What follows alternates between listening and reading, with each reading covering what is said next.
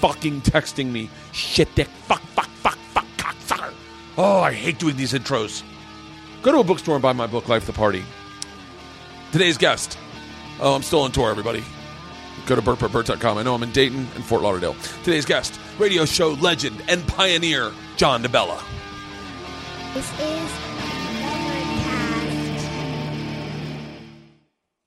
Bertcast.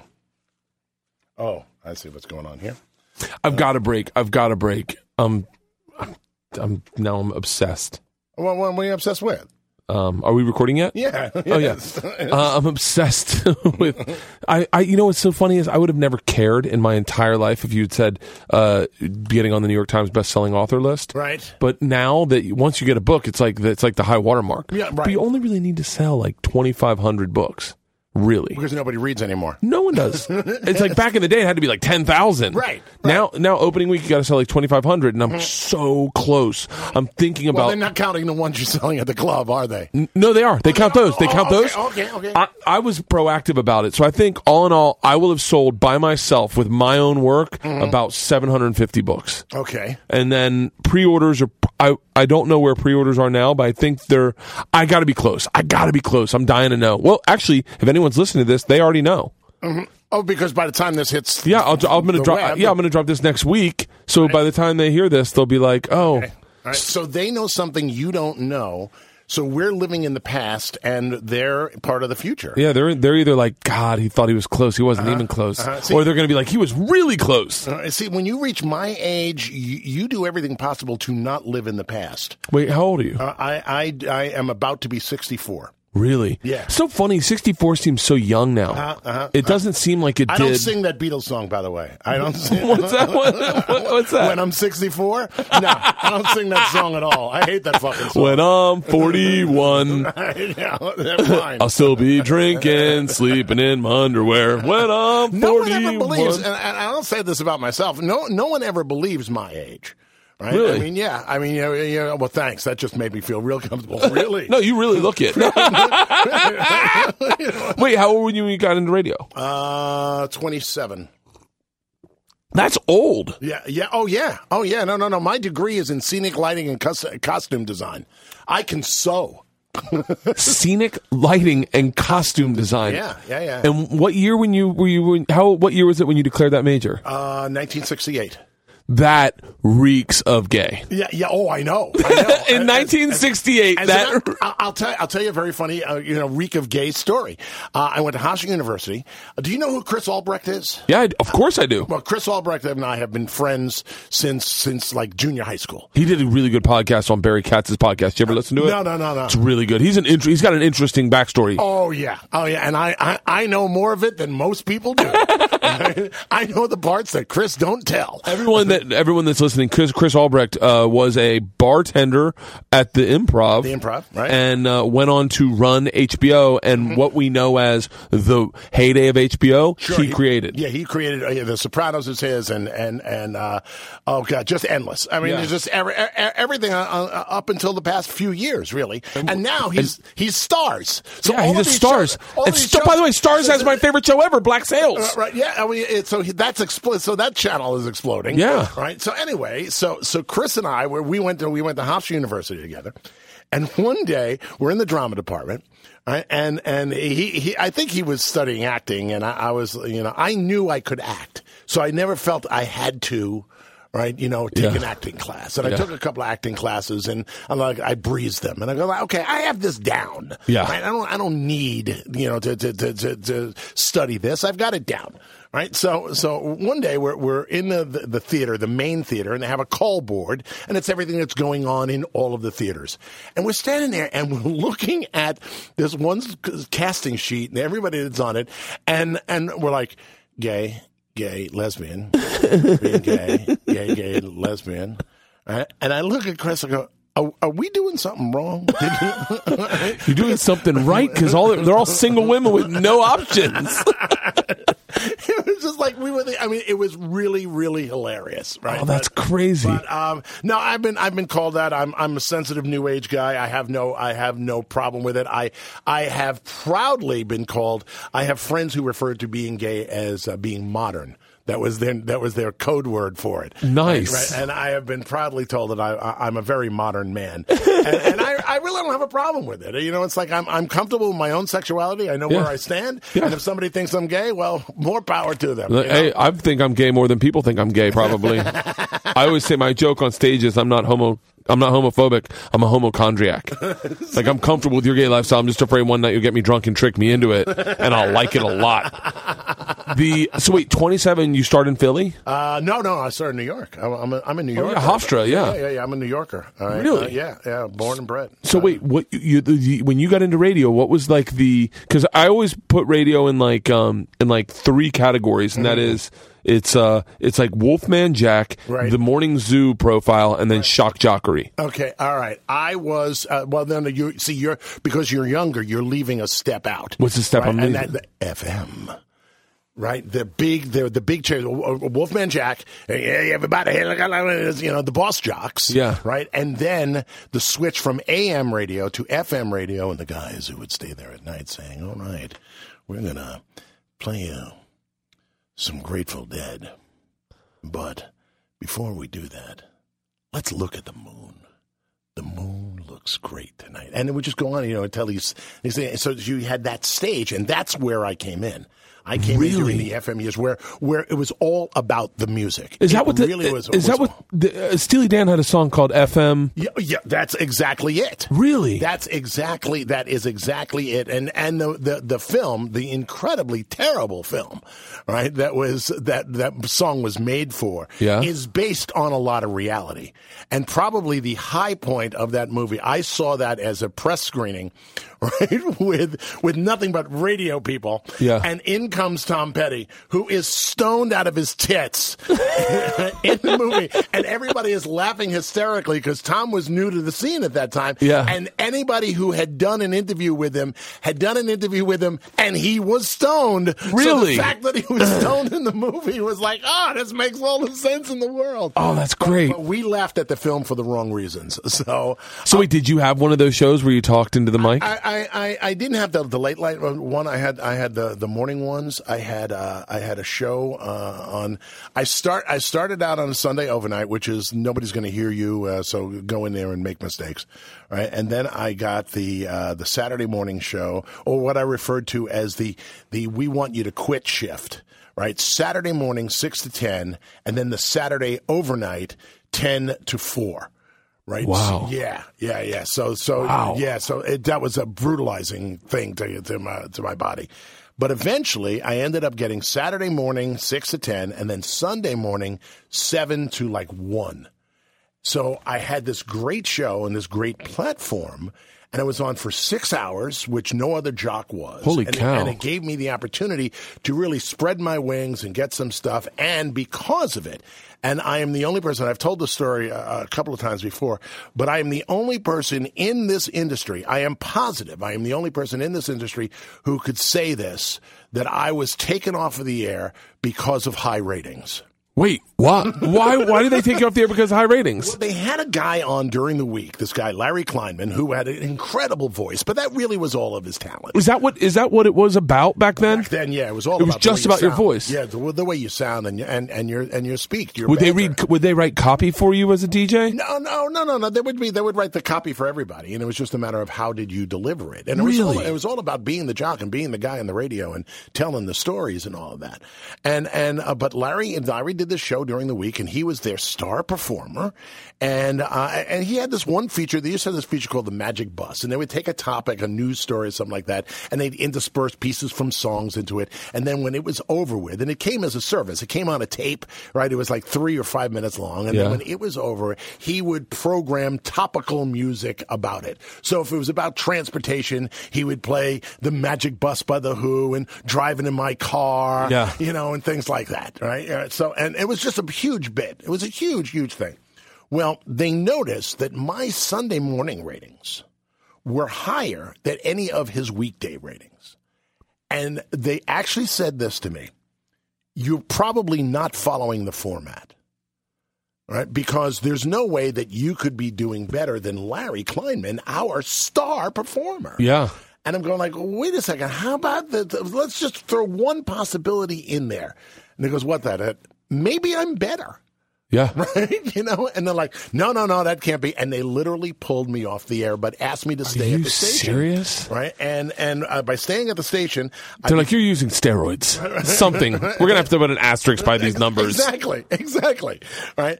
Uh, but they asked me to stay and be the station's production director, the guy who made all the imaging for the radio station and did the commercials and all that stuff. But by putting me in that position, it gave me the opportunity to shine in a way that I didn't know I had the ability to do. And uh, that brought another ra- a, a program director from another radio station to me, and he said, "Look, he says if you can do, he says I w- I'd love to make you a morning man on a top forty radio station, Yeah. right, which was like the curse if you were in FM. Oh, that's so funny. It sounds like it would be a blessing now. No, no, no, no. Well, well, you, well, now it ended up being one, right? But It's kind of like it's kind of like uh like uh and I go back to my buddy Cowhead who changed his name by the way, Uh-huh. but like he's got a radio show in Tampa and he got put on and he just thought it was like then he's gonna hate that I'm saying this, but he got put on um classic rock, Right. And then now it's like classic rock was the place that you should have been because Mm-hmm. they got rid of a lot of the classic rock music and now those are open talk shows. Right. Yeah. well, this is a. Cla- I I work at a classic rock station, and Yeah. we, we keep all the music, and I'm fine with it. I love. I, by the way, I, when I'm on the road, I listen to classic rock stations mm-hmm. because that's the music I like listening to. Yeah, oh, the mo- eh, it's it, it, well, you know what? Because this brings up, up the problem with rock and roll nowadays. The problem with rock and roll, and and and and okay, my core audience is uh, 25 to 54 year old men and women, adults, Yeah. as they put it. Right. Uh, I'm number two in the market behind my good friends Preston and Steve. We work for the same company. They, you know, they, they, they, those guys kick ass. God bless them for it. Right. I'm number two. I'm happy to be. I'm, I've been in this market 31 years. To be number two after 31 years in the market, it's a friggin' miracle. Uh, yeah, you're telling me. Right. I'm So- number seven on my network. But um, no, no, I'm trying to remember why I get it. Oh, oh, but my number two group of people is 18 to 24 year old males. yeah. Okay. Now the question is, you know, why would that be? And the reason is, is because rock and roll has become so homogenized and has been, has been, you know, it, it- it's like a band comes out and they have a song and you go and you buy the album and most of the rest of the album sounds like that song. Yeah. You know, where, where, where, when they find somebody like Led Zeppelin, yes, Led Zeppelin sounds like Led Zeppelin on everything they do, but every song sounds different. That's really interesting. So it's almost like as if these young bands have, have said, we want to be like Led Zeppelin. And they go, we'll just start sounding like, like one thing. Right. But Led Zeppelin, you're right. They're totally right. They totally don't sound, they, uh, uh, some songs don't even, you're like, what is this doing on the album? Because this doesn't even sound like what you'd expect. Which is also the reason why I have no sympathy for the record business, right? Because the record business fucked itself. Do you remember the payola days? Uh, I wasn't there for that. Uh, the closest I got was fishola. What's that? Uh, somebody took me out for a fish dinner. really? yeah, that's, that's, really about it. The payola thing was really, really. I mean, I mean, it is. It, it, uh, it, it cracks me up that the, the the federal government looks at radio, and to this day, I have to every year sign a pay a, a payola slash plugola statement that I am not doing this. Right, and although I uh, and although I do plug things, the things I do plug are good, you know, charities and, and people doing good work in and about the city, or something that's going on that I think is a great idea. And uh, in that case, it's it's really just my opinion. It's not me, and I do it once. It's not me trying to you know push something. Where in the in the plugola days, it was you know songs were, where people were getting paid for putting songs on the air, and the reason why that's illegal is it's technically mail fraud. Now follow. Here we go. Guy pays you money to put this record on the air. You report to the Billboard charts how much you're pay, you're you're playing it. Other radio stations see that report and think that it is real. Meanwhile, you might not even be playing it at all. You're just saying you're playing it. Yeah. Right? That billboard got went through the mail. That Billboard got Oh, to shut it up. is mail fraud. That's like an Al Capone switcheroo. Exactly, exactly. Holy cow. Right. But at the same time, so the, so the federal government goes off doing this. Do you know? You know when you walk into your supermarket and you see a you know a, a pile of different Coke products at the end of an aisle, or a pile of different Frito Lay products at the end of an aisle. You know somebody paid that supermarket big money. To put that at the end of the aisle, it wasn't because it was on sale. It was nothing like that. There, there's, a, there's, there's, there's a reason why it's just Kraft barbecue sauce at the end of the aisle. Somebody's paying for that, and they're paying extra money for it, and they're paying it off the books, and they're paying it behind the scenes, and nobody's investigating those bastards. That's yeah. I always wondered how that how they picked. Like the other day, I was like, Rolling Rock was at the end of the aisle, and I was like, I, and I thought to myself, I haven't had Rolling Rock in a while, and so I grabbed a ro- case of Rolling Rock, and I was See? like, See, I was like, it was worth the investment. And in my head, I was like, what what thoughtful minded uh, gentleman that works at this store said, you know what, no one's had Rolling Rock in a while, but I guarantee you, Rolling Rock came in. They're like, hey, this is a Whole Foods. We're gluten free. Can you throw us in? That's crazy. So now, um, so when you start, were you by yourself or did you have a, a partner? no, no, no. I was I was by myself. I Have was- you always been by yourself? Uh, until uh, until I well, I, was, I would have like maybe a newsman or something like that. It would come there because we still did news, Mm-hmm. right? You know, that would come in once an hour. But for the most part, no, I was always by myself. Right? I was by myself from my very first show until. Uh, until well, we launched the Morning Zoo. Yeah, I'm the asshole. Yeah, yeah, yeah. Well, technically, Scott Shannon's the asshole. so Scott Shannon Scott was. Shannon created the Morning Zoo uh, with the name Yeah, in fill in- fill in- in anyone that's listening because this, by the way, is the most fascinating thing to me because uh, it it this is radio that I remember. Mm-hmm. So when I remember when I was a kid, there were two shows that you could listen to. You could listen, either listen to Q105 with the Morning Zoo, Right. or you could listen to Ron and Ron. Right, okay. And and those were the only two shows you could listen to in Now, was that Tampa. in Florida? In Tampa, In- in yeah. Tampa, in Tampa. And and if you were with your mom and your dad, you listen to the Morning Zoo. But if your uncles were taking you anywhere, you listen to Ron and Ron. I see. Okay. Now, now, uh, what year are you listening to the Morning Zoo? No, oh, wow, jeez. I always, uh, I'm guessing in like the 80s, Well, yeah, it would definitely be the 80s. uh, 80.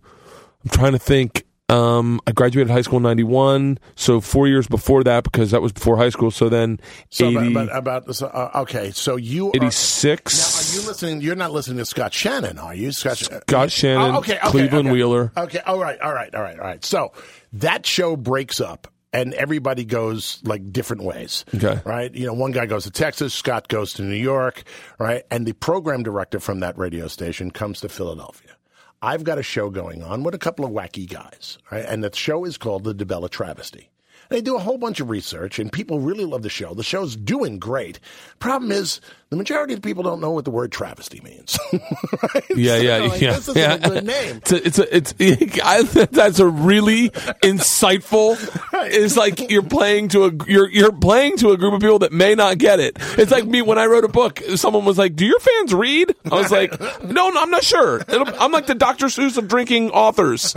so, so, uh, so uh, the program director comes in and he says, he says, you know, he says you should consider calling the show the Morning Zoo. Now, I hadn't heard about any of this show in Florida Yeah. at all, right? And and one day, one uh, and by that time, my show, the the travesty, had five different people on it. We just kept growing and growing, right? And and one day I said, I said, this has become become more than a travesty; it's become an out and out zoo, right? And all of a sudden, I realized, I said, wow, you know what? Maybe that word would work, Yeah. right? So I didn't know about any history of this show because I've never been one to pay attention to what other people in radio are doing because I will be influenced, and the last thing I want to do is be influenced by another radio show Yeah. because then the next thing you know, you're robbing bits from people. Yeah, that's I, I'm the same way with stand up. I try not to watch too much. Yeah, yeah. I try to watch the greats to make sure I'm not writing anything similar to what they're writing. Right. But as far as like anyone, I I like I like like Attell. I always watch because I'm just a huge fan.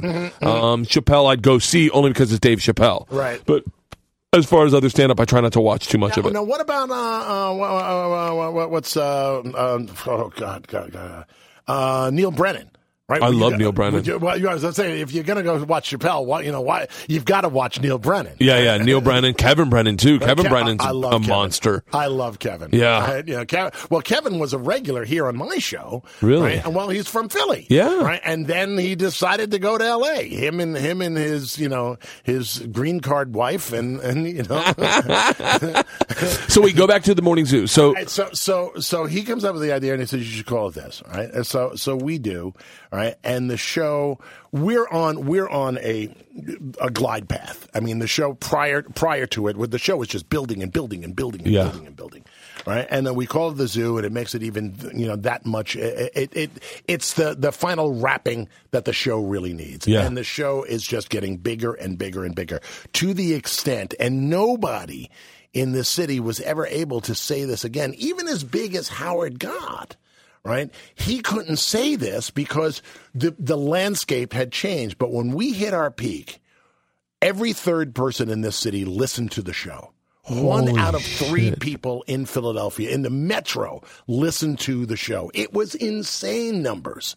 And although there are people who have higher numbers now because the demographics have changed and, and the, the, the methodology has changed, no one has ever really reached what it was we did. And we did it for the first time. And we were a contemporary radio station. It was unheard of for a rock radio station. We were in classic rock at that time. I was at MMR at that time, right? And so, so uh, we, I mean, it was unheard nationally. It was unheard of, and we became so big that every city in the country decided to have a show called the Morning Zoo. So when when you did it, it was more like uh, it was more like just the cutting off of the sleeves of Larry the Cable Guy.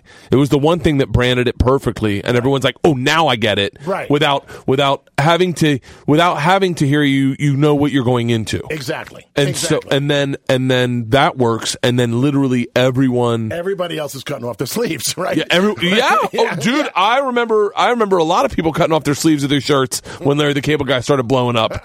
Like maybe I can, maybe I can leapfrog on this. you know but but what they didn't realize was it wasn't it wasn't calling your show the morning zoo right honking a horn every once in a while Auga! you know and going you know Friday, Friday, Right, right, Friday. right, right, yeah exactly exactly right and unfortunately i'm responsible for that i could play that friday friday friday thing for you right now until this day Uh, Can you? Yeah, yeah. That's my favorite thing in the. That is my favorite thing in the world. Wait, you don't, wait, you, so you you you want you Oh. want you want you want this? This is what Fucking you want. love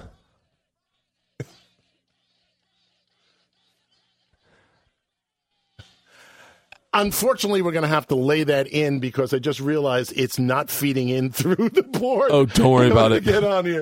I, I, j- I love that. I will stick it in there afterwards. Oh, I love that. That is my favorite thing. Uh, I have my buddy, like, I, I try to, I, my buddy Cowhead is the first guy I ever really knew in radio. So his name's Mike Calta. I should call him that because he tried to change, he was changing it, but I, but I still call him Cowhead.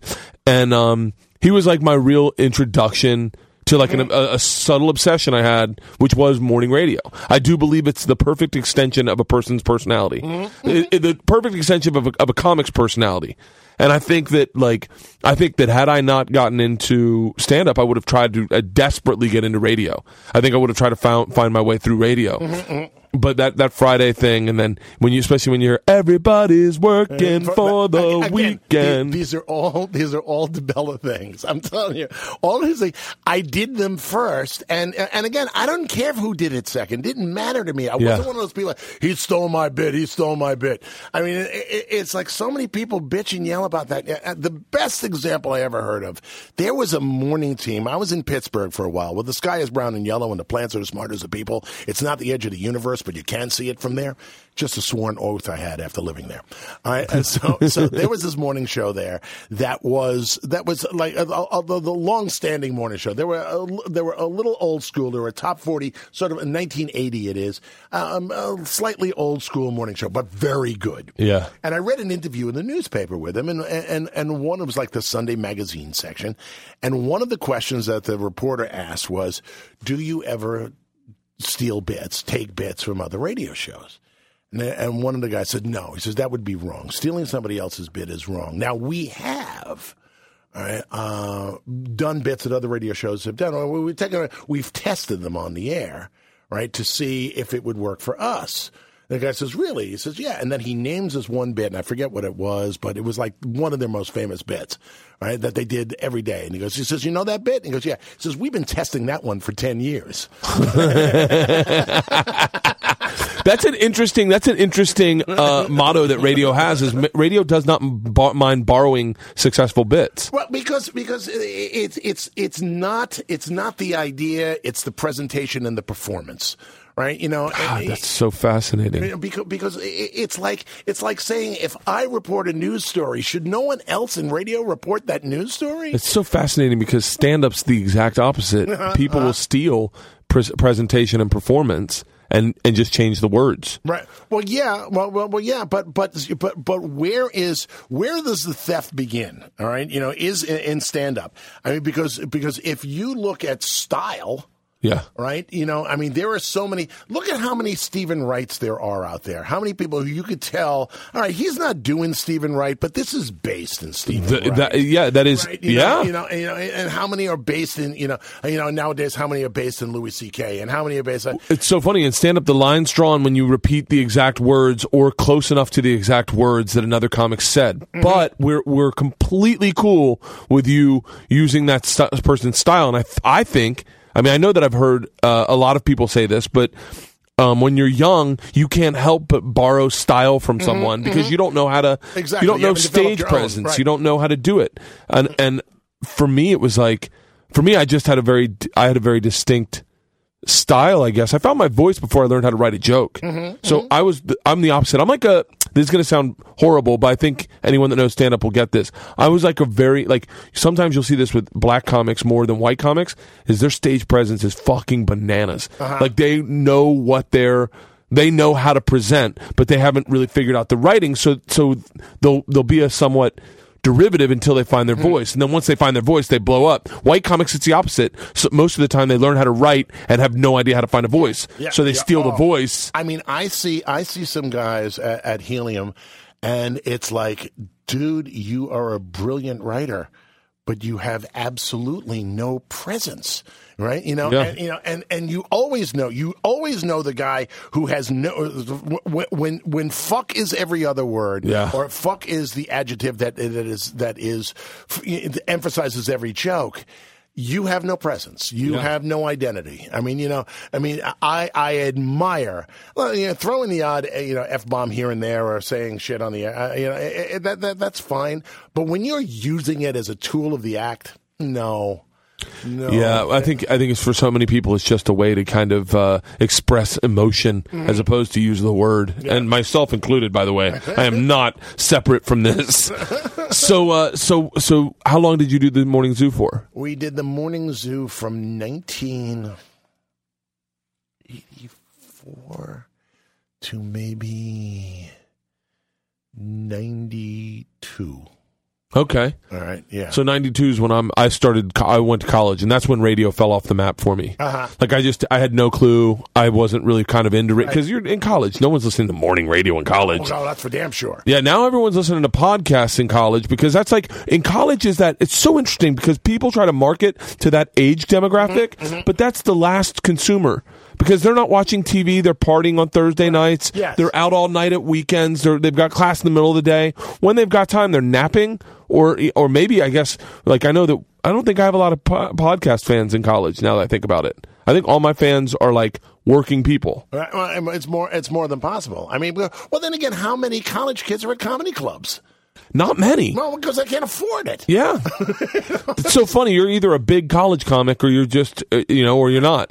And the only reason why you're a big college comic is because of Comedy Central, Yeah. or or or, or a podcast, or or a video cast, or something like that. Comedy Central was brilliant in what they did, is and that is they marketed, they marketed a s- certain type of comic to a certain demographic and then did tours to that demographic Yep. with those said comics. Yep, yep, exactly. And, exactly. and I remember wanting to be one of those comics so bad. Now it's like now it's like, oh, I don't I like I love Comedy Central and I would work for Comedy Central any day of the week. I love the people there. They're the people that give you a career a lot and they stamp you. Hmm. They stamp you as official. Uh, You're an official comic. You've done an hour special with us. You're real. But I like I kind of like I mean I, I don't like I don't I think Comedy Central's audience is a tad bit young for my demographic. You know, uh, it's hmm. like when you look at like guys like Kevin Brennan. Like I don't see Kevin on stand on on no, Comedy no, Central. No, no, but but but if you if you go to if you go to if you go to their website and you look at the you know you put in comics and then that first comic page shows up. Yeah. There ain't a college comic on there. Yeah. it is. Well, but well, they, they, they are. But it's Louis C.K. Bill It's- Engvall. It's Bill Engvall. Yeah. It's, uh, it- it's uh, uh, Gabriel Iglesias. It, it, it's uh, what, what's the hell's his name? Big fat guy. Um, Uh, I'm going to only guess Ralphie because he's Ralphie, big. Okay. yes, Ralphie. I like, I- I Tom. Segura? John DeBella. oh, it's me. Was it me?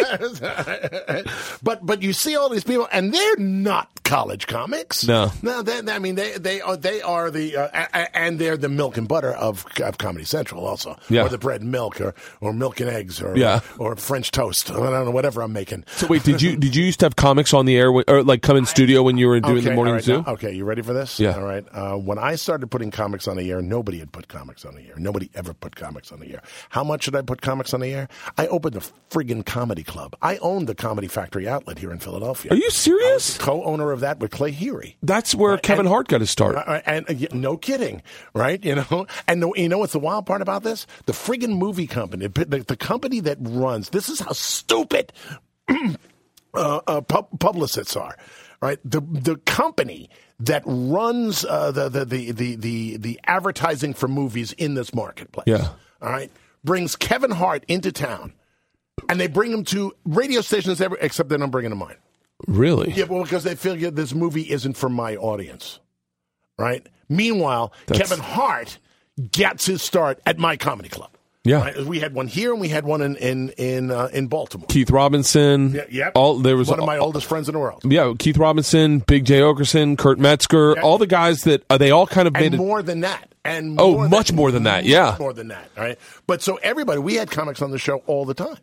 All you know, in, in and out. I used to do a week of live shows in Atlantic City, and and you know, in, in, and we're talking about you know a thousand people in the main room at Trump Plaza at six o'clock in the morning, with another thousand people waiting outside, right, to get in because we would turn the audience over at eight o'clock. So we were on from six to ten. So if you were in the first thousand people, you get to go, in. Yeah. At eight o'clock, they all had to leave, and we'd bring another thousand people out in. Wow. And and there would be every day there would be three bands and three comics who would perform during the course of the show. Really? Yeah, I mean, and and and uh, Seinfeld was on my show. Seinfeld was on my show more than once. Seinfeld was on my show. He took the red eye for he had done the Tonight Show the night before. Took the red eye and came on my show the next morning. And we insisted that he bring something to prove that he actually was on the Tonight Show. Really? And he brought the plaque that was on his on his dressing room door Really? with the, with the with the Tonight Show uh, half moon and stars logo on it. Yes. Who who uh like who's what comic killed the hardest that you remember? Bobcat Goldthwait. really? Bobcat Goldthwait. This is this this was this is when Bobcat was in the high, height of Bobcat. Yeah. This is how a Bobcat interview would go. Bobcat Goldthwait is my guest. Ten minutes would pass. We'll be back with Bobcat Goldthwait. Really? because there was not there. He boom. Just just I I I, I love Bob so much so much. To this day, we're still friends. Right, but but it, it's it's like comedy for me. I, I mean, I love comedy on so many different levels. It's frightening. I love the, the, the science of writing, the, the, the, the, the way a joke is crafted.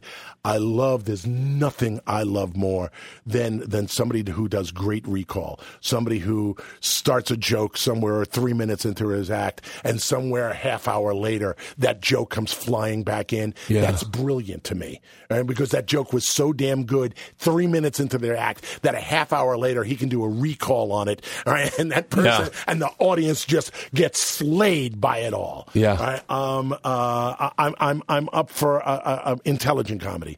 The smarter you are, right? The, the more I really enjoy it. I mean, like, I like low. Yeah. Right. Uh, But, but, but, you know, uh, there, there are people, um, Paul Mecurio, friggin' brilliant.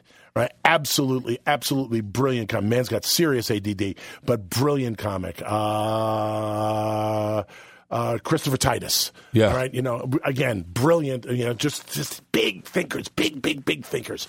I'm not. I understand why Louis C.K. is funny. Right. And I love Louis C.K. on TV, like when he's on the Tonight Show, because that's when he proves how smart he is. Yeah. Because he doesn't have to get all dirty and, and uncomfortable. But what what makes him appealing to so many people is not why I like him at all. and and I am the only person in America who hates Curb Your Enthusiasm. yeah, I just, I'm just like, nah, nah. It's like you know, I, I, I, I never found the humor, uh, the, the, the, the humor in uncomfortable comedy. You making me uncomfortable is an entertainment for me. It's Yeah. discomfort, right? You know, it, it's it's like it's like why I stopped watching Seinfeld after the masturbation show. After the masturbation show, I was like, "There's no way this show will ever get better than this episode." and that it was a did. that was a really good. Right? And, and actually, after that episode, the show soared. Yeah. The, the- but but but the, the, or the show soared. I think. Yeah. The so soared. Right. Uh, but but it, it it never. I mean, it just again, it became more about people's idiosyncrasies and and their insecurities. And I was like, you know, I got those people in my life. I'm not going to be entertained by them. Yeah. Right. I'm not entertained by them in real life. Why would I take a half hour of my life and watch them now? So uh, so so comedy and my show have been hand in hand for as long as there's there's been on my show. And Really? I take great pride in being a straight man. Uh, it's it's difficult to do, right? Uh, I, I'm not looking for credit for it, but there would be no Lou Costello without Bud Abbott, right? Yeah. Would- I mean, it just it just it, it, it's a. I love finding that thing that that makes a comic. That's why I always want to know when a comic comes into my studio, I want to know their act. I want to know not necessarily exactly what they're going to do, but but un, unlike some people about, so I hear you like merry-go-rounds because the guy's got a merry-go-round bit. Yeah. Right? I will never do that. I will never do something like that. I'll engage the person in a conversation that makes them remember that they have a merry-go-round bit. You did that to me this morning. I did. I do that. yeah, to you yeah, yeah. morning? You've done that to me a lot. Where you, where it's like, where like they'll you'll, they'll go like, what are you like? What what are you talking about? Like you like we sat in the green room. You're, but very few hosts will go out and say, hey, let's let's do a pre-interview and find out what you where, where direction you want to go. Mm-hmm. Most of the time, it's most of the time. There's here are the good hosts in radio, in my opinion. It's uh, it's guys who like to listen and like to laugh, Mm-hmm. like guys that enjoy good conversation. Like I love good conversation, Right. and I love to laugh, but uh, but I'm, I'm but I'm a really bad listener. Like I'm I'm a I'm a really bad doing listener. pretty good now. No, that's because you're interesting. There's been times where there's been times where I don't listen at all, and people people call me that. They're like call me out on that all the time. So um, but I love that, and then I love uh, I love people that engage that that like like like you're really good at engaging engaging the interview and driving driving the interview. So it's like one of the two, you know. But um, but yeah, you, that that's the best when you get led into like I've done it before. Um, another one of my buddies in radio, uh, Elliot. You know Elliot? Sure, sure. Yeah. Elliot will lead me into bits sometimes that'll shock me, and I'll go, "Oh my god, I just did that!" And he's like, "I know." Like he's looking at me on the other side of the mic, going, "Lose the intensity." I, I just read your book. That's where I came from, and I'm like, "Oh, you," and I like it'll catch me off guard. Because well, the, the problem is most disc jockeys are lazy. I mean, if I have a comic come in the room that I have never seen before, right, I'm going to go out and I'm going to find every bit of material I can find on that person, Yeah. right, and get an understanding of what they're like, what they talk about, what they don't talk about. And it's like, and like I said to you, there is nothing dumber than a comic who comes in and says, "I can talk about anything." Because if you can talk about anything, then why the fuck do you write an act? Yeah. right. You know, it's like, no, you can't write it. You can't talk about anything, right? Let's talk about stuff that you can talk about, that you know that you can, because I'm trying to help you become more famous. I'm trying to help you sell tickets. I'm trying to help you impress this club owner. I'm got, I'm going to, you're going to get on stage and you're going to do four shows, two a night, whatever it is. Maybe during the course of those four days, you're going to speak to 1,200 to 2,000 people. I'm going to open up your microphone and you're going to talk to a million. Are you really going to prep more for those 1,200 than you are for the million that you're coming in to talk to me with? Yeah, that's a it's an it's an arrogant way that comics, and I'm guilty of it a lot. Like I, I've always like, oh, I can, but then it's like if you can talk about anything, I would then be the DJ that'd be like, um, t- what do you think about uh, child labor laws in Asia? like, oh man, I don't have a bit about that. Just steer me towards your bits. Well, Yeah, Right, but but but but you are smart enough to go. Well, I don't really know about that, but I can tell you, Asians, and now you'll go. Yeah. now Yeah. you'll go. I mean, so I'm com- with with someone like you. I'm comfortable with you know, I, I'll always want to know: is there anything you want to talk about, or anywhere you want to go, right? Because because my time is limited. Unlike, see, I'm a hybrid, and my whole career it's been a hybrid radio show. We're not a talk show. We're not just music. You know, where you, you, it, there was a time where there was news and all that kind of stuff. Like the morning, the morning zoo had more going on. It had news, it had traffic, it had contests, it had guests, and it and I played eight friggin' songs an hour. Really? Seven to eight songs That seems hour. like a high energy cocaine show. Oh, it was. I mean, that's what it was. That that is literally what it was. Where are all those guys now that worked for you then? Uh, let's see. Uh, one I don't talk to at all anymore uh, because he just he. he, he oh. um, I, I will tell you that person's name when when, when because I don't want to trash him. I get- on, uh, you know. I get weird about that. Like you, you forget that people listen to these, and so you get you get into a natural conversation. And I've I've definitely uh, I've I've talked shit about people on podcasts, and then regretted it instantly. Like uh, like I I, the, I just did a podcast with one of my buddies, and I was saying something about, and I was like, God, is this coming out right? Like, Right, I hope right. this comes out good because I like both the people. Right, right, right. Yeah, but I know what you're saying. So but so, so, so, so one has become persona non grata, not just for me, but for everybody else who was involved in the show. Yeah. Right. Another one's dead. Uh, I, um, uh, the- uh, another one is in California and he's a punch up writer. Right. Uh, another works upstairs. Yeah. Right, at MMR. Right. And, you know, is- still working at MMR. You know, Yeah. it's, uh, everybody else left. And, um, and uh, other, other characters that were flowed in and out are, are still around the area, but, but for the most part, the, the core is, is, that's where it stands. Right. It's interesting. Um, so then, so then, do they get rid of the format in '94, or do you? ch- No, no, no, no. They, they, uh,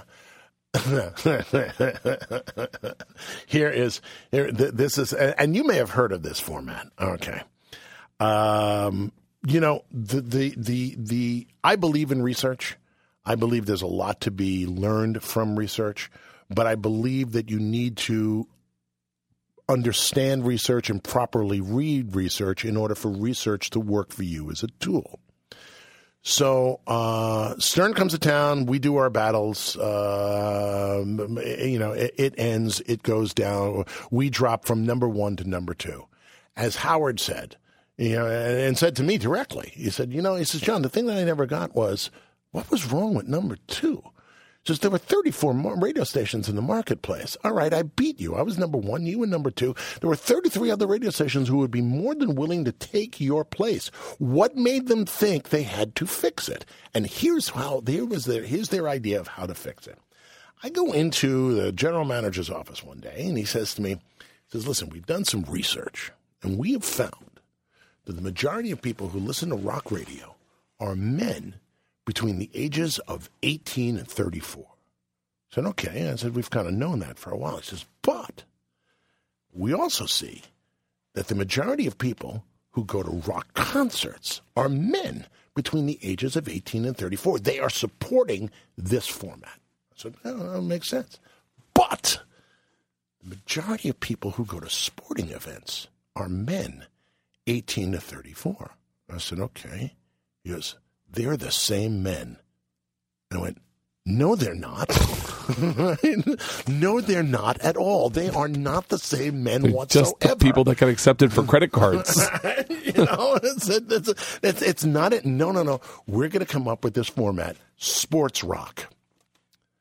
oh, geez. And they they combined me and another guy, uh, uh, uh, this guy here in town, uh, Howard Eskin, and and and Howard was uh, and Howard was part of my show, right? And they says you guys are going to do this show together, and then to to placate Howard, they told him there's no leader to the show, no one's in charge. You're both equals, right? Which means the show w- was directionless. It had it, Well, that's impo- yeah, that's impossible. There's always a leader to the show, and usually it's a person standing behind the. There's one seat that you can tell this is the person in charge of the show. Right, right, right. Well, no, no. We both sat on your side, and there was an engineer over here. Oh, that's yeah. It was, it was terrible. And, what- and and and so we went in in literally one rating period.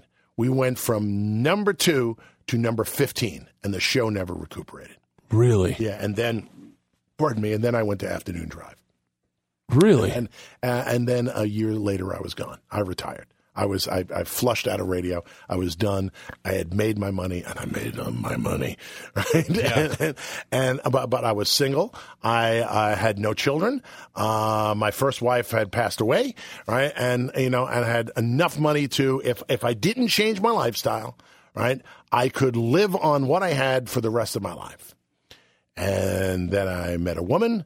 And, and and she had a son, and uh, we got together, and I needed a job.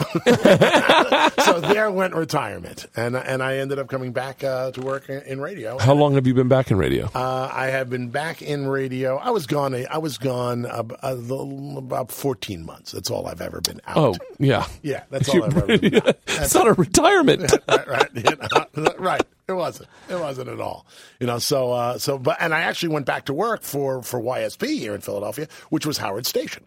Right, you know, and, Yeah. and, and, and everybody, and I know, I know you you've got a million and one Howard questions. I don't. Right, I don't oh, really good. know much about. I don't really know much about it. All I know is that uh, It happened. that it happened, and that it was that it was that I, I've only heard him talk about it Mm-hmm. and say that it was. And I don't know if I've heard him talk about it or I've heard someone else say it, but that Well, he I said was it was. on. I was on his. There was a special, of the history of Howard Stern. that's what it. That's what it was. and I it heard. was yeah. me. It was me talking on it.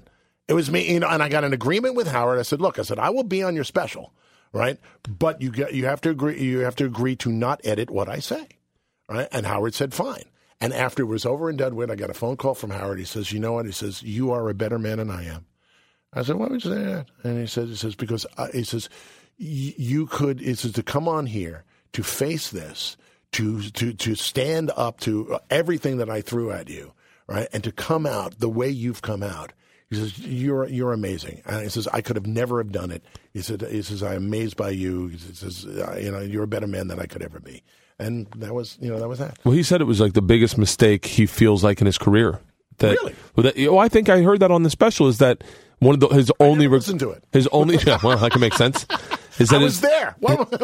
For those people that don't know, and and I and I and like I said, I don't like. I'm one of those people that if it's in my past, it's in my past, and I don't want to deal with it. And there's stuff I don't like talking it's, about. It's not a matter of of of, of uh, I mean, I know it happened. And all that. It was 28 damn years ago. 28 years ago. Yeah. Right. You know, most people who are listening to this were not alive. I know, It's but you like got to remember, you guys, you guys were the Titans. Well, yeah, yes. And it's like when you see Joe Montana attack Joe Theismann, that's a bad example. But like when you see Joe Montana go after Jerry Rice, Right. You're like, whoa! And it's it's it and it's I it's it is inherent in human behavior. Mm-hmm. It's like when Dane and Louie g- had their beef, Right. And everyone was like. I googling it like crazy, and in comics would email you. Have you've seen this clip? Right. It's it's in part of people almost like to watch people fight more than they do watch make love. But but so for the people that don't aren't don't know, and I- and I'll I'll try to summarize this as best possible. Uh, when Howard got syndicated, he kind of came after you in a very, he- and I think I'm using his words. I will. I will fill you in because this is the backstory that most people don't know. Howard uh, goes from from DC 101 to New York, goes to work for uh, for Infinity. Right, they put him on uh, K Rock in New York. Right, he remember he had been fired from NBC, and his mission was to crush Don Imus. Right, so he goes into New York, and he within a year's time he kills Don Imus, and they you know, and then they pipe him into Washington D.C. and in no time at all he takes over Washington, and he's going one by one by one by one, and eventually they bring him into Philadelphia. Now, Mel Karmazin, the man who ran and owned the company, had this one thing with Howard, which was you cannot syndicate your show beyond Infinity radio stations. You could put it on any Infinity radio station that wants to take it, but you cannot you cannot uh, syndicate your show beyond Infinity stations until you win in all of the markets that I need you to win in. And one of them, the next one was Philadelphia. No problem, right? Because after all, everywhere he'd been within a year's time, boom, kicks him. Right? Year goes by. I'm still number one. Two years go by. I'm still number one. Three years go by. I'm still number one. Right? So every time a ratings book comes out and I'm still number one, all he sees is the money he's losing and how his time schedule Yeah. has been screwed because I'm stopping him from being syndicated beyond his own company. Right? So after three and a, so so it just got it got crazier and crazier for him. right? And what really in, in, in, everybody was I did not respond. And my thinking on that was that's not why people are choosing to listen to me. I'm not trying to sell newspapers, and that's what they wanted me to do. Yeah. Because the more that I would I would address it, the more it would become fodder for the newspapers. Well, I'm not trying to sell newspapers, not in the newspaper business. Yeah. Right. You know. So so the more I ignored it, the more it enraged everyone. Right. And and it was just like you know what? Uh, Okay, three and a half years. I was number one for five and a half years. It's unheard of. Yeah. It was unheard of at the time, right? Because, you know, and by the time Howard did beat me, right? Think about it. I mean, Howard got really pissed at Mel one day because, you know, because when um, Opie and Anthony came along and they had, and they were both on the same station, right? You know, or both working for the same company, but Opie and Anthony work in the afternoon and Howard's working in the morning. Mel turns to Howard one day and says, Look, he says, Howard, he says, everybody opens up doors for everybody else. DeBella opened the door for you, and you opened the door for Opie and Anthony. And Howard went berserk. Nobody opened the door for me. Da, da, da. Howard grew up listening to me on the radio, was already on the radio when Howard was still in high school. Really? you know, so it's like, come on. Yeah. You know, but I'm not taking. I, I, I don't want that to seem like I'm taking any credit for it. Howard is a talent on his own. Yeah. and and and, and a genius. I I mean, ju- the way he has been managed and the way he has programmed his life and the way he has, you know, created his career is sheer brilliance, is absolute brilliance. But would I trade all of the other luggage he has Yeah. for that? No, I'm real happy. Yeah, yeah, that's that's. I, yeah, you, I mean, you look at Howard, and you, you can't deny Mm-hmm. his. Just, I mean, he really kind of, cha- he, cha- he. If you look at his path, and it, no one was taking that path at the Right, time, right. And uh, and he's an, he's a great interviewer, and he seems. I, I, I mean, like I said, when I all the stuff I heard about you two, he seems very uh, kind of remiss about it. Is it remiss? Right word? Mm-hmm. Yeah, yeah, yeah. Like, yeah, yeah. No, no, it, remiss would work, and and and it's the truth. But he has, and Howard Howard had a lot of issues, right? You know, and he was working them out on the radio and working them out in the therapist's office every single day, right? You know, and you know, and I became you know one of the tools for him to deal with those issues. But it was like, but uh, you know, I I knew who I was right? I, I, I had I had the confidence in myself, and you know, and if people chose to listen to me, well, then they do, and and if they chose not to listen to me, I can't control that. It's one of the things in radio is like is like it almost seems like guys don't mind starting a war. Mm-hmm. Like and like I, like I know I'm, and I'm a fan. I'm a fan of. I'm a, by the way. I'm a fan of you, Howard, and Opie and Anthony. Uh-huh. And like I know that you're not supposed to be a fan of everyone.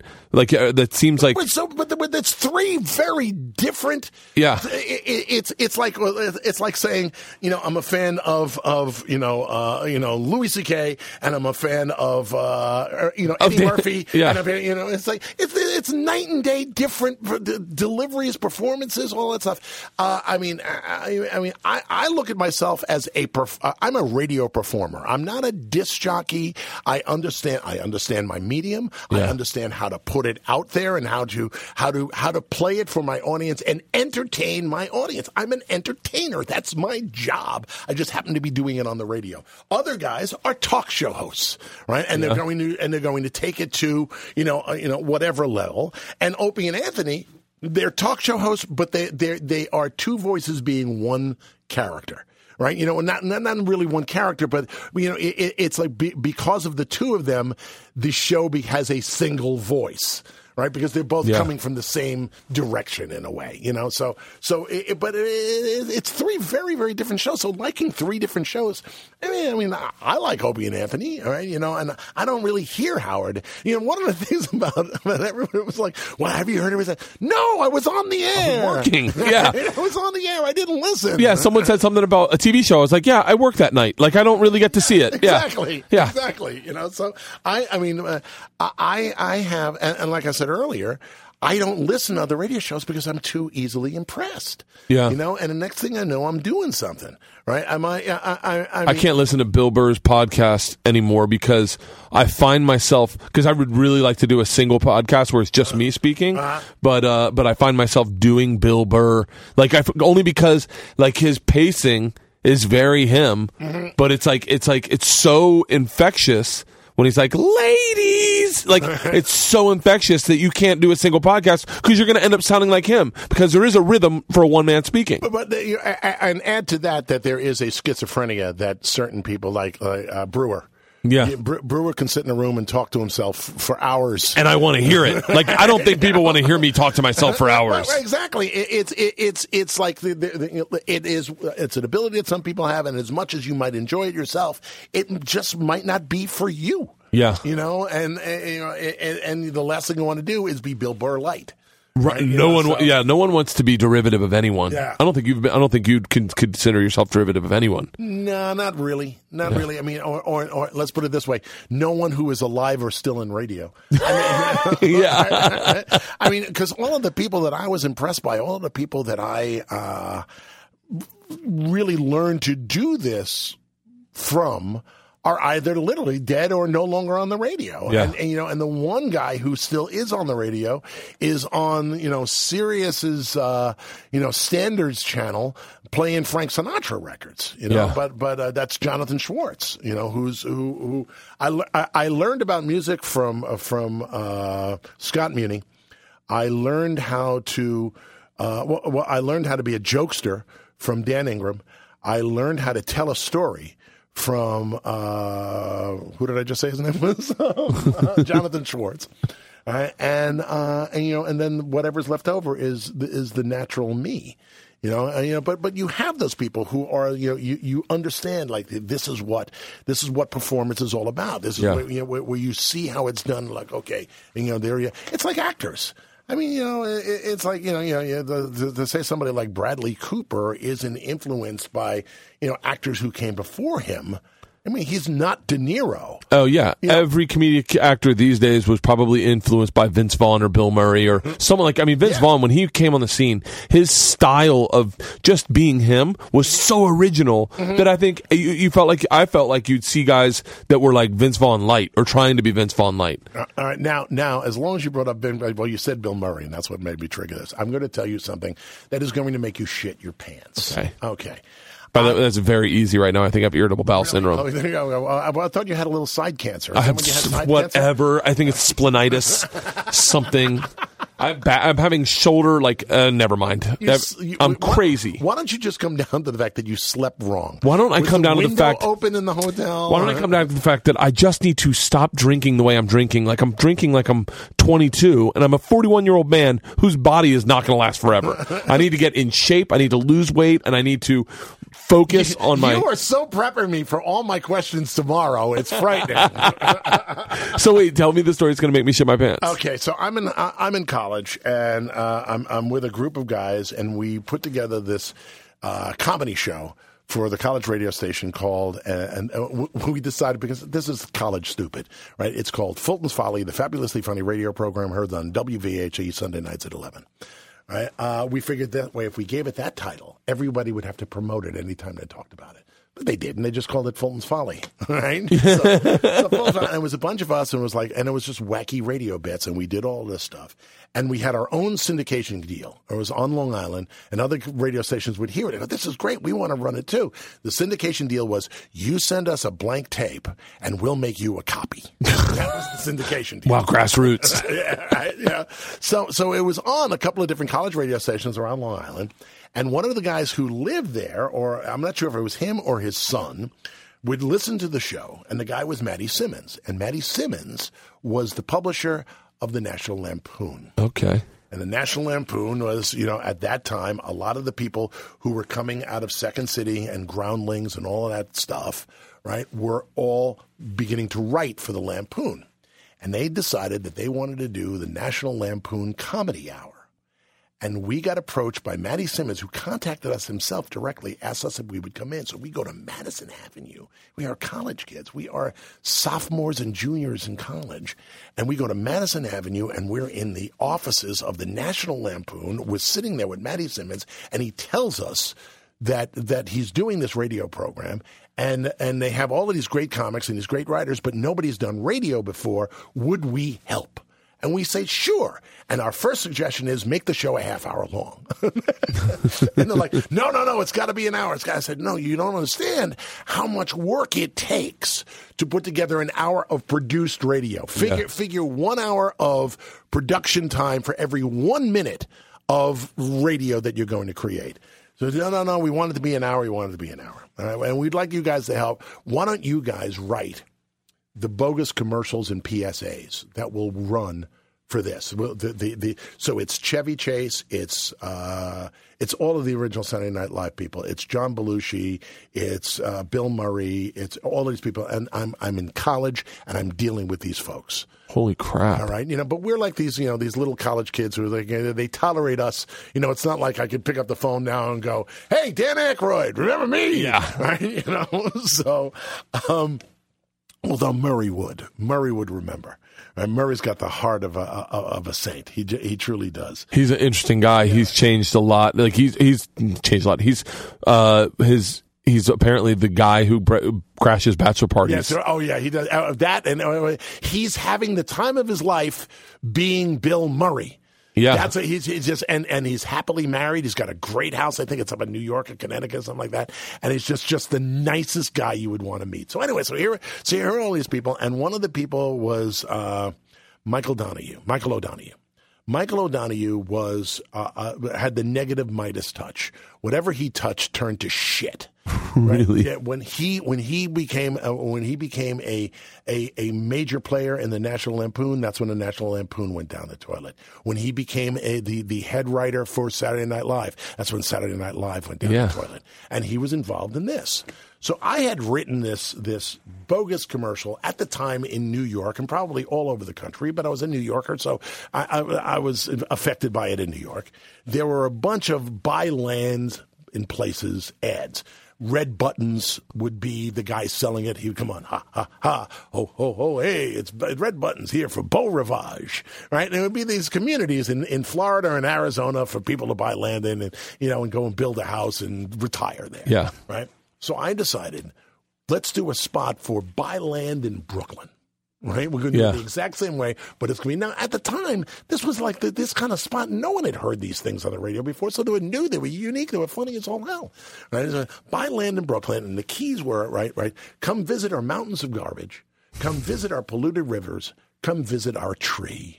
yeah Now, see, now to this day, I'll get a giggle or a small laugh out of that. Yeah. O'Donoghue comes walking up to me and says, Come visit our tree isn't funny.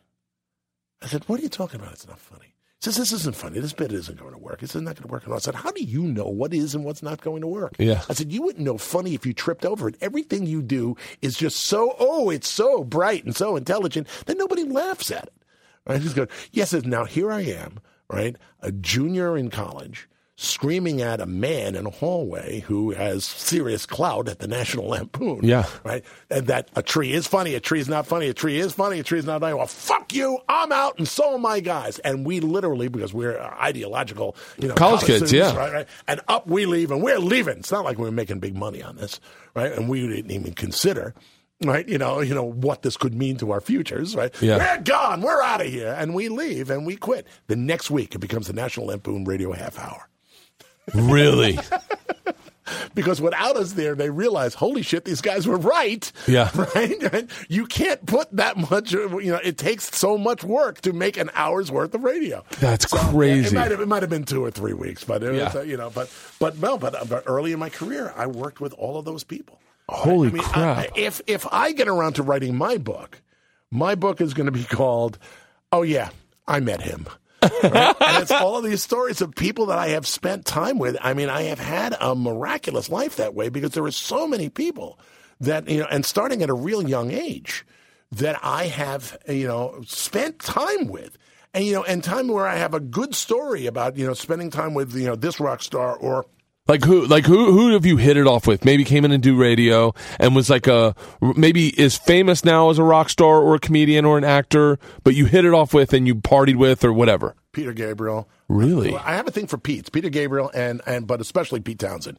Pete Townshend and I are are great friends. Really? right? And uh, and it's funny because I recently saw him uh, on the last tour. He was in town, and and I, I saw him, and I brought him this interview that we had done like 23, 24 years ago. We did in 1993. And I said, listen, I said, uh, this is that interview that, uh, that, that we did back when. Right. And uh, I said, you know, the world in Philadelphia, this is like one of the most famous rock and roll interviews that, that's ever happened. Yeah. Right. And he's going, oh, I, I, I have my copy. And I said, "What?" And he says, "Yeah." He says, uh, "He says, he says you gave me a copy." I said, "I still have the DATs." He says, "They're he says they're on my desk." He says, Really? Because that was one of the best interviews I ever did. Right? We did this interview. I spoke to him for two and a half hours, and then when I went through this stage where I became sort of like John DeBella, rock psychologist. Yeah. a lot of these guys that were going through these changes because they were getting older and how how do you deal with it you know? And you know and I would bring up where is this part of your aspect? You've lost this person who was you. And we, we would get into all of these stories. Right? And and the night that I did this with, with Townshend we talked for two and a half hours. And when when I was done he turned to me and said I, I said I can I can go longer I could do more right and I'm like Pete I I got nothing left. Yeah, I nothing asked you all the good ask. ones. you know? I mean, the man, the man performed three songs in front of me, closer than you are to me right now. Really? Right? There, there was like a microphone, a microphone. Our, our knees were practically touching, and he performed "Join Together," uh, "Pinball Wizard," and "Behind Blue Eyes" right in front of me Really? right in front of me, right in, you know, and, and, and it's like, and there were other people in another room, but those like those were mine. And then he yelled at me because when he did when he did uh, Pinball Wizard, right, he gets to the part, you know, how do you think he does it? And the the, the voice goes, I don't know, right. He was upset that I didn't jump in, like like I'm Oh, gonna like I'm gonna interrupt Pete Townshend. Like I'm going to think it. Yeah, it's time to start garage canning it. Yeah. Oh Right, right. no. But but uh, there are a lot of people who uh, Joan Jett is one of my uh, oldest and closest friends. Really? Right? Yeah. Uh, I mean, I've got a lot of I've got a lot of friends who happen to be rock stars. Right? I, you know, I don't have a lot of rock star friends, and the only person I was ever wrong about in regards to that was Rod Stewart.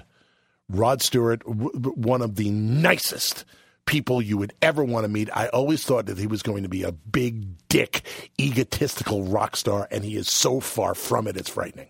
And Really? that only happened this year.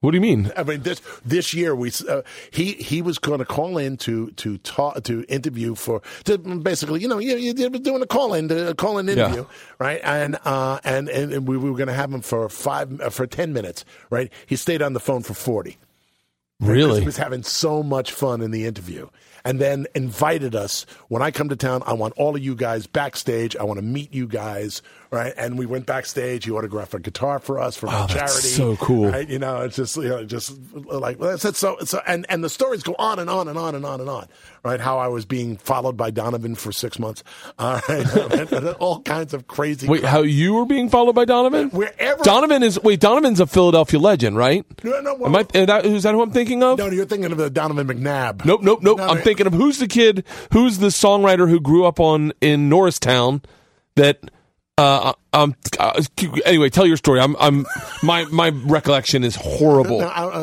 I don't, I'm not sure who you're who you're referencing. No, this is Donovan McLeach, but Donovan of like uh, you know, hurdy gurdy hurdy gurdy hurdy gurdy. Yeah, I know- yeah, I know who. Donovan is. I- who am I thinking of? Hurdy gurdy hurdy gurdy gurdy. Yeah. you need an echo for that, really. you know, um, everywhere. This is funny. That now he didn't know he was doing this. I was, I was in in Philadelphia, and I was on my way to the West Coast. And as I was leaving Philadelphia, there were ads on the radio for Donovan was coming to perform someplace. Right.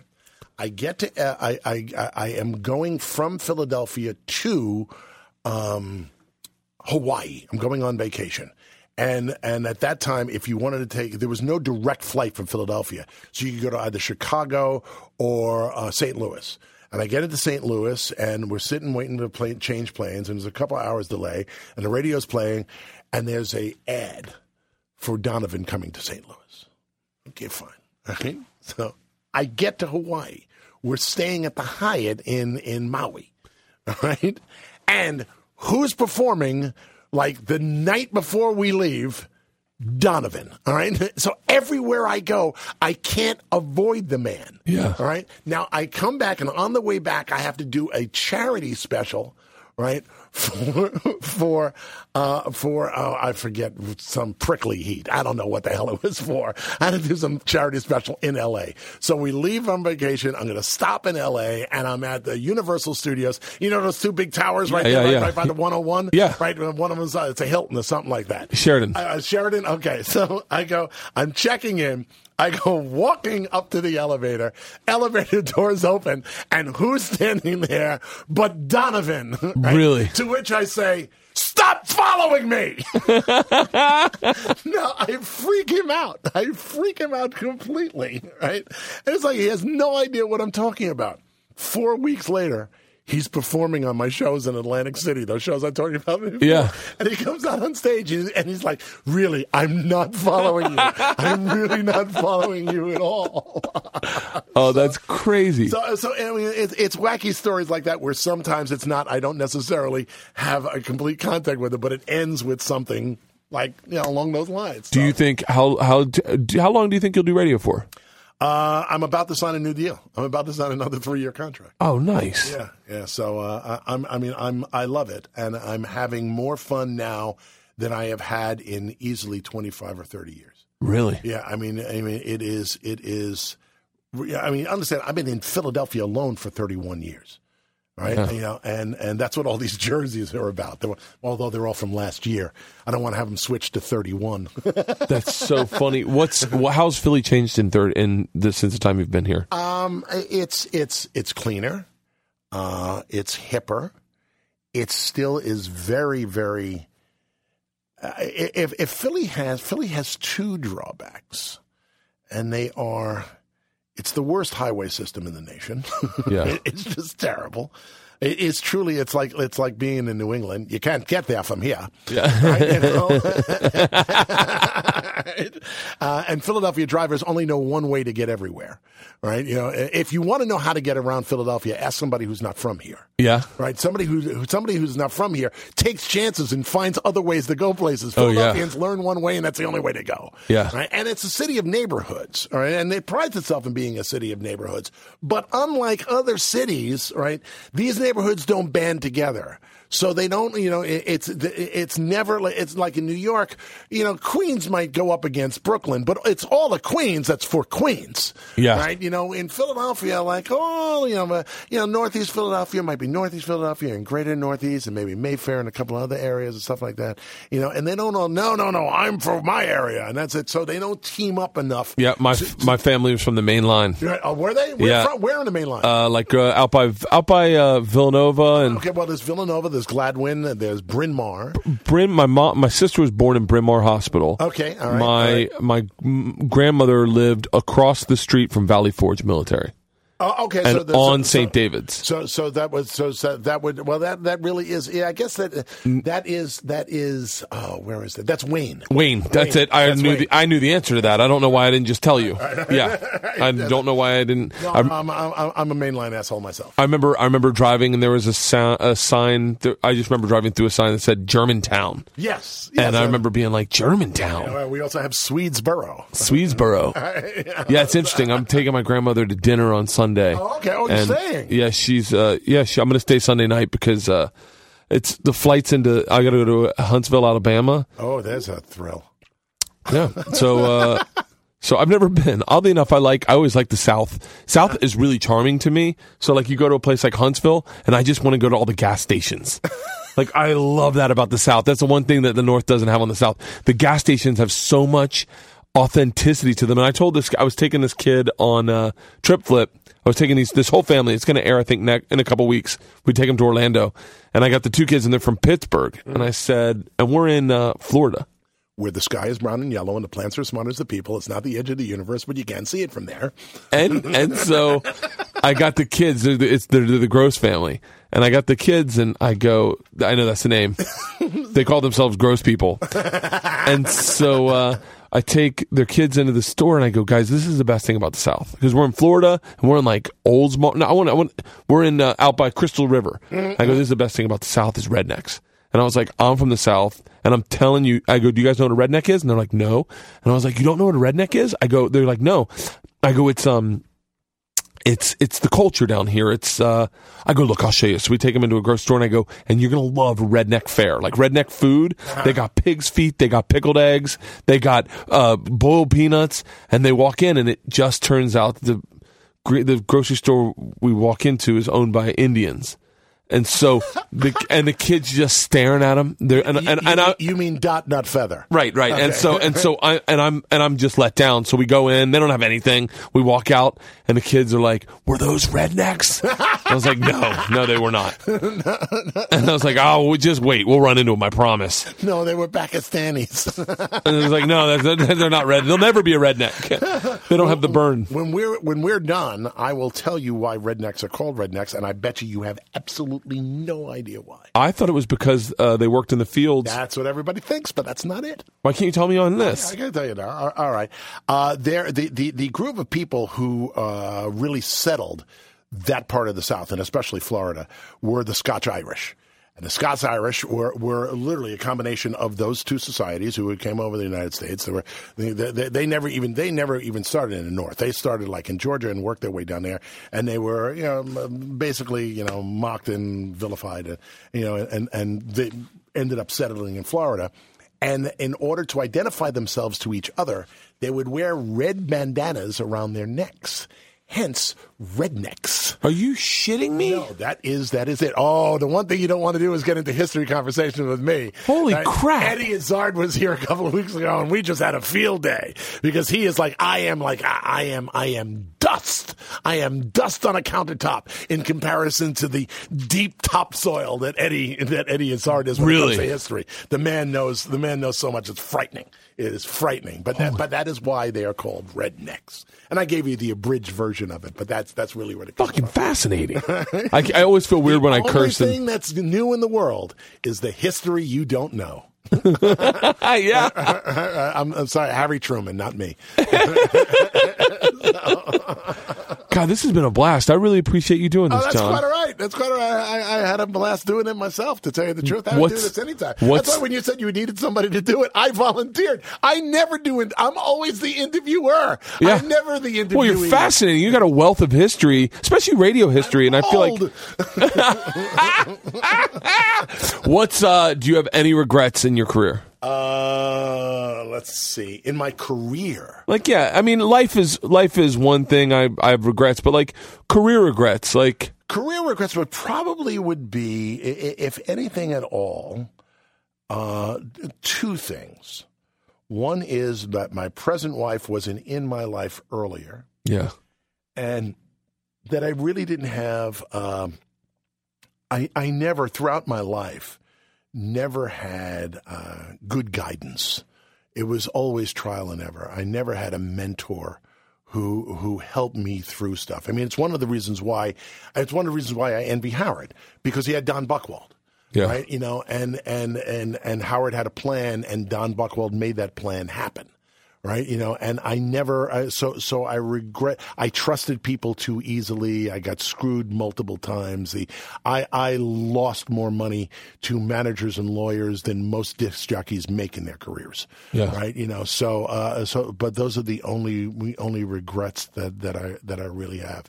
I wish uh i you know I, uh, it would have been nice if I really knew how to play an instrument. I mean, I was a drummer, Yeah. but but you know that's like saying, "Ooh, I can tap things," right? Um, you know, uh, uh, but that's not really a regret. But those those are the things. So, yeah, if there was a way that my wife is a, is a is a business genius, Really? right? Well, here I'll, I'll I'll give you my favorite story about my wife and what a business genius she is. I had sold a home. This was before we got married, and I had a business manager at that time. And my, my wife, in her previous marriage, had handled all of the family business and investments and all of that stuff. It's not. This is not what her background is. Yeah. Right. You know. But but she was just good at it.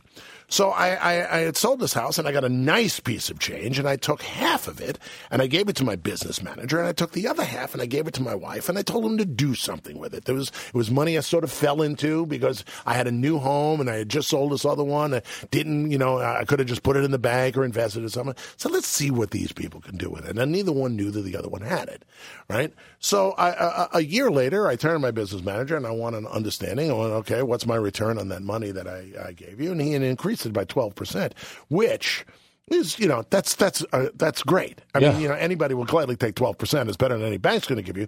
You know, over the money that you know o- over that investment. My wife doubled it. Would she take it to a casino? no, no. She just invested in the right things and, and put the money in the right places. And I had to, and I, that's why I don't have a business manager anymore. Shit. So, so I wish she was in my life earlier. Yeah, my wife's like that. My wife will my wife will go, "You want to be cheered up?" And I'll be like, "What?" She's like, "Look how much money I saved." Right. And she'll click it, and I'll be like, "Wait, how did you do that?" Yeah, yeah. Well, my, my, my wife, I I have the, the sort of my wife, she, I say she's frugal. She says she's value oriented. All right. but when my wife is holding a quarter, you can hear the eagle scream. what a fucking great line! Oh, that's such a great line. it's like, oh, that's tight. That is Oh. tight. All right. So, all right, dude. Thank you, John. Uh, I really appreciate this. This has been a blast. Thank you so. Thank you so much. This is this has been so much fun. I, like I said, I never get the opportunity to do this. So this is terrific. Oh, thank you, man. I appreciate it. See you tomorrow. See you. I'll see you tomorrow. That was great. Thank you so much. Oh, you're very welcome.